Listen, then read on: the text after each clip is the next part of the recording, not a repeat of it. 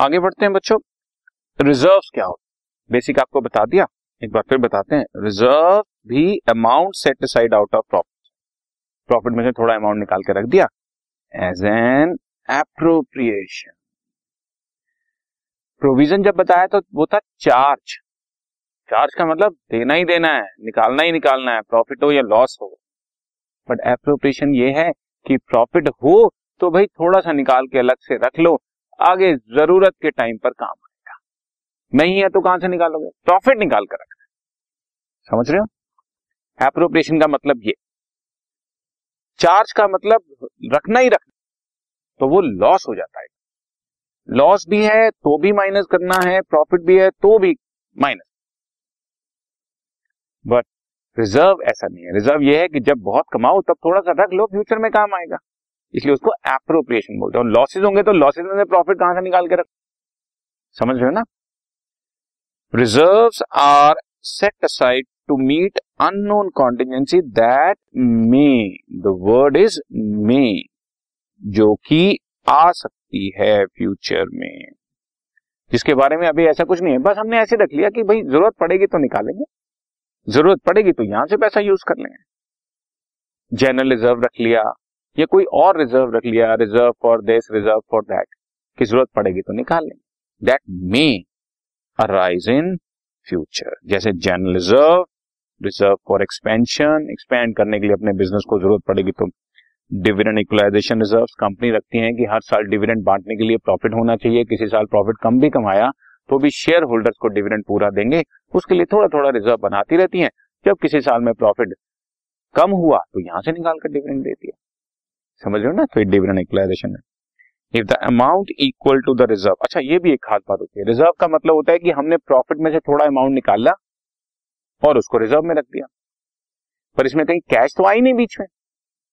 Profit से निकाला और रिज़र्व में रख दिया। तो एक प्रॉफिट का हेड चेंज करके दूसरे प्रॉफिट के हेड में डाल दिया। पर अभी तक कहीं कैश थोड़ी छेड़ी है मैंने। बट अगर मैं खाली रिज़र्व ही नहीं करता, बल्कि उसके बराबर का अमाउंट किसी बाहर जगह पर इन्वेस्ट भी कर देता हूँ। मान लो बैंक में एफ़ कर देता हूँ। या गोल्ड में पैसा लगा देता हूँ कि ज़रूरत पड़ने पर ये गोल्ड बेचकर पैसा निकालूँगा। जब हम वो पैसा, वो प्रॉफिट बाहर इन्वेस्ट कर देते हैं कैश में इन्वेस्टेड इन आउटसाइड सिक्योरिटीज तो ये बन जाता है reserve reserve fund the word is reserve fund ठीक है? रिज़र्व फंड रिज़र्व और रिज़र्व फंड में फ़र्क होता है। आप समझे, बहुत सारे लोग नहीं जानते। रिज़र्व मतलब सिर्फ़ प्रॉफिट अप्रोप्रिएट किया। जैसे profit and loss account debit to general reserve profit से निकाला जनरल रिज़र्व में डाल दिया। लेकिन ये तो सिर्फ़ लाइबिलिटी साइड पर ही सब कुछ हिला। एसेट साइड पे तो मैंने किया ही नहीं। बट मान लो एसेट साइड पे मैंने बिल्डिंग खरीद कर रख ली या एफडी खरीद कर रख लिया FD debit to cash same amount का। हर साल एफडी डेबिट टू कैश तो वो मैं पैसा आउटसाइड इन्वेस्ट कर रहा हूँ, उस केस में वो रिज़र्व रिज़र्व फंड बन जाएगा, उसका नाम चेंज हो जाता है। समझ रहे हो? रिज़र्व ज़रूरी हैं स्ट्रेंथनिंग करने के लिए फाइनेंशियल पोजीशन में आपको किसी चीज़ की ज़रूरत पड़ी और आपने इमीडिएटली पैसे में से पैसा निकाल लिया तो वो थोड़े से आपको प्रॉब्लम कर सकता है। अगर आपने पहले से थोड़ा थोड़ा पैसा जोड़ा हुआ है और उसमें से पैसा निकालते हैं, जुड़े हुए पैसे में से तो आपको पता था ये तो जोड़ा इसी पर्पज के लिए था। मैं फिर अपना एग्ज़ाम्पल लेता हूँ। शादी के लिए पैसा जोड़ा, पापा हर साल जो है एक लाख रुपए जोड़ के रख देते हैं और दस साल से जोड़ रहे थे तो दस लाख रुपए तो जुड़ा हुआ है। अभी सिर्फ़ पाँच लाख का और खर्चा होगा टोटल पंद्रह लाख में शादी कर देंगे या बारह लाख में या आठ लाख में, जो भी डिपेंड तो एकदम बर्डन नहीं पड़ा। पर अगर नहीं जोड़ा हुआ और एकदम शादी आ गई और मान लो पंद्रह लाख खर्च करना है, कहाँ से करेंगे? तो इमीडिएटली अपने सरप्लस में से निकालना पड़ेगा तो वो थोड़ा बर्डन बढ़ा देता तो अपनी फाइनेंशियल पोजीशन को स्ट्रेंथनिंग करने के लिए हम रिजर्व्स बनाकर रखते हैं। और reserve enables enterprise to sail through the difficult financial period in the future और ज़रूरी बात है ना, अगर मान लो फ्यूचर में जाकर कुछ ऐसा आ गया कि बिज़नेस डाउन जा रहा है तो उस रिज़र्व में प्रॉफिट ऑलरेडी पड़े हुए हैं तो हम उसको यूज़ कर सकते हैं। एक्सपेंशन के लिए फाइनेंशियल पोजीशन को एनहेंस करने के लिए अनफोर्सिन कॉन्टिजेंसीज को मीट आउट करेंगे, जिसके बारे में हमें पहले से पता ही नहीं ठीक है? और डिविडेंड्स वगैरह देने के लिए, जैसे मैं आपको पहले बता चुका हूँ। दो तरह के रिज़र्व होते हैं बच्चा।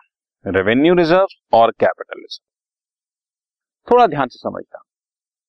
हमारे बिज़नेस में दो तरह के प्रॉफिट्स होते हैं। रेवेन्यू नेचर के, यानी कि रेकरिंग नेचर के, यानी कि बार बार होने वाले प्रॉफिट और छोटे छोटे अमाउंट आमतौर पर छोटे अमाउंट बीच में बड़ा भी हो सकता है, कोई प्रॉब्लम नहीं है। बट आमतौर पर बार बार होते रहते हैं इस तरह के प्रॉफिट्स और छोटे अमाउंट के होते ये मेरे रेवेन्यू प्रॉफिट लेकिन कैपिटल प्रॉफिट्स वो हुए जो कभी कभी होने वाले हैं और आम तौर पर ह्यूज अमाउंट के होते हैं। छोटे अमाउंट के हो सकते हैं, पर आम तौर पर ह्यूज अमाउंट के जैसे बिल्डिंग बेचने पर प्रॉफिट हुआ। तो बच्चा बिल्डिंग तो हर साल बेचने वाला हूँ नहीं मैं। बिल्डिंग तो कभी बीस तीस साल में एक बार बिकेगी, फिर नहीं खरीदूँगा तो पुरानी बेचने पर मुझे प्रॉफिट हो गया। अब कितना हुआ, छोटा हुआ, बड़ा हुआ, ये मतलब नहीं है, लेकिन कभी कभी होने वाला है नॉन रेकरिंग नेचर का है। तो ये मेरा कैपिटल प्रॉफिट है। रोज़मर्रा के प्रॉफिट रेकरिंग नेचर के प्रॉफिट आमतौर पर छोटे अमाउंट के प्रॉफिट रेवेन्यू प्रॉफिट्स हैं। और रेवेन्यू प्रॉफिट से जो रिज़र्व बनाया जाए, वो हमारे रेवेन्यू रिजर्व्स हैं।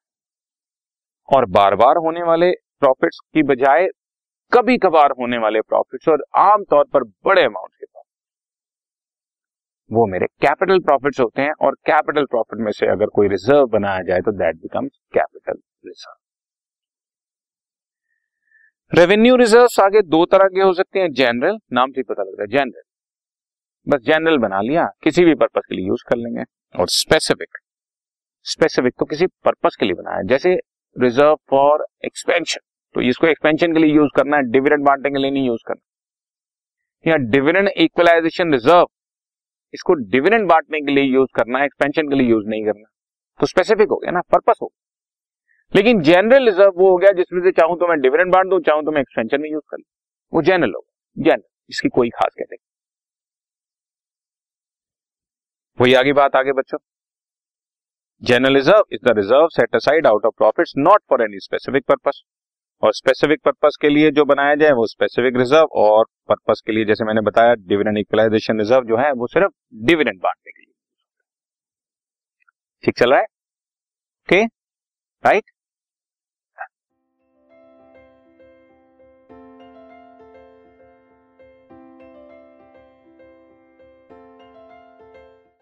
this podcast is brought you by hub hopper शिक्षा अभियान अगर आपको ये पॉडकास्ट पसंद आया तो प्लीज़ लाइक शेयर और सब्सक्राइब करें और वीडियो क्लासेस के लिए शिक्षा अभियान के यूट्यूब चैनल पर जाएँ।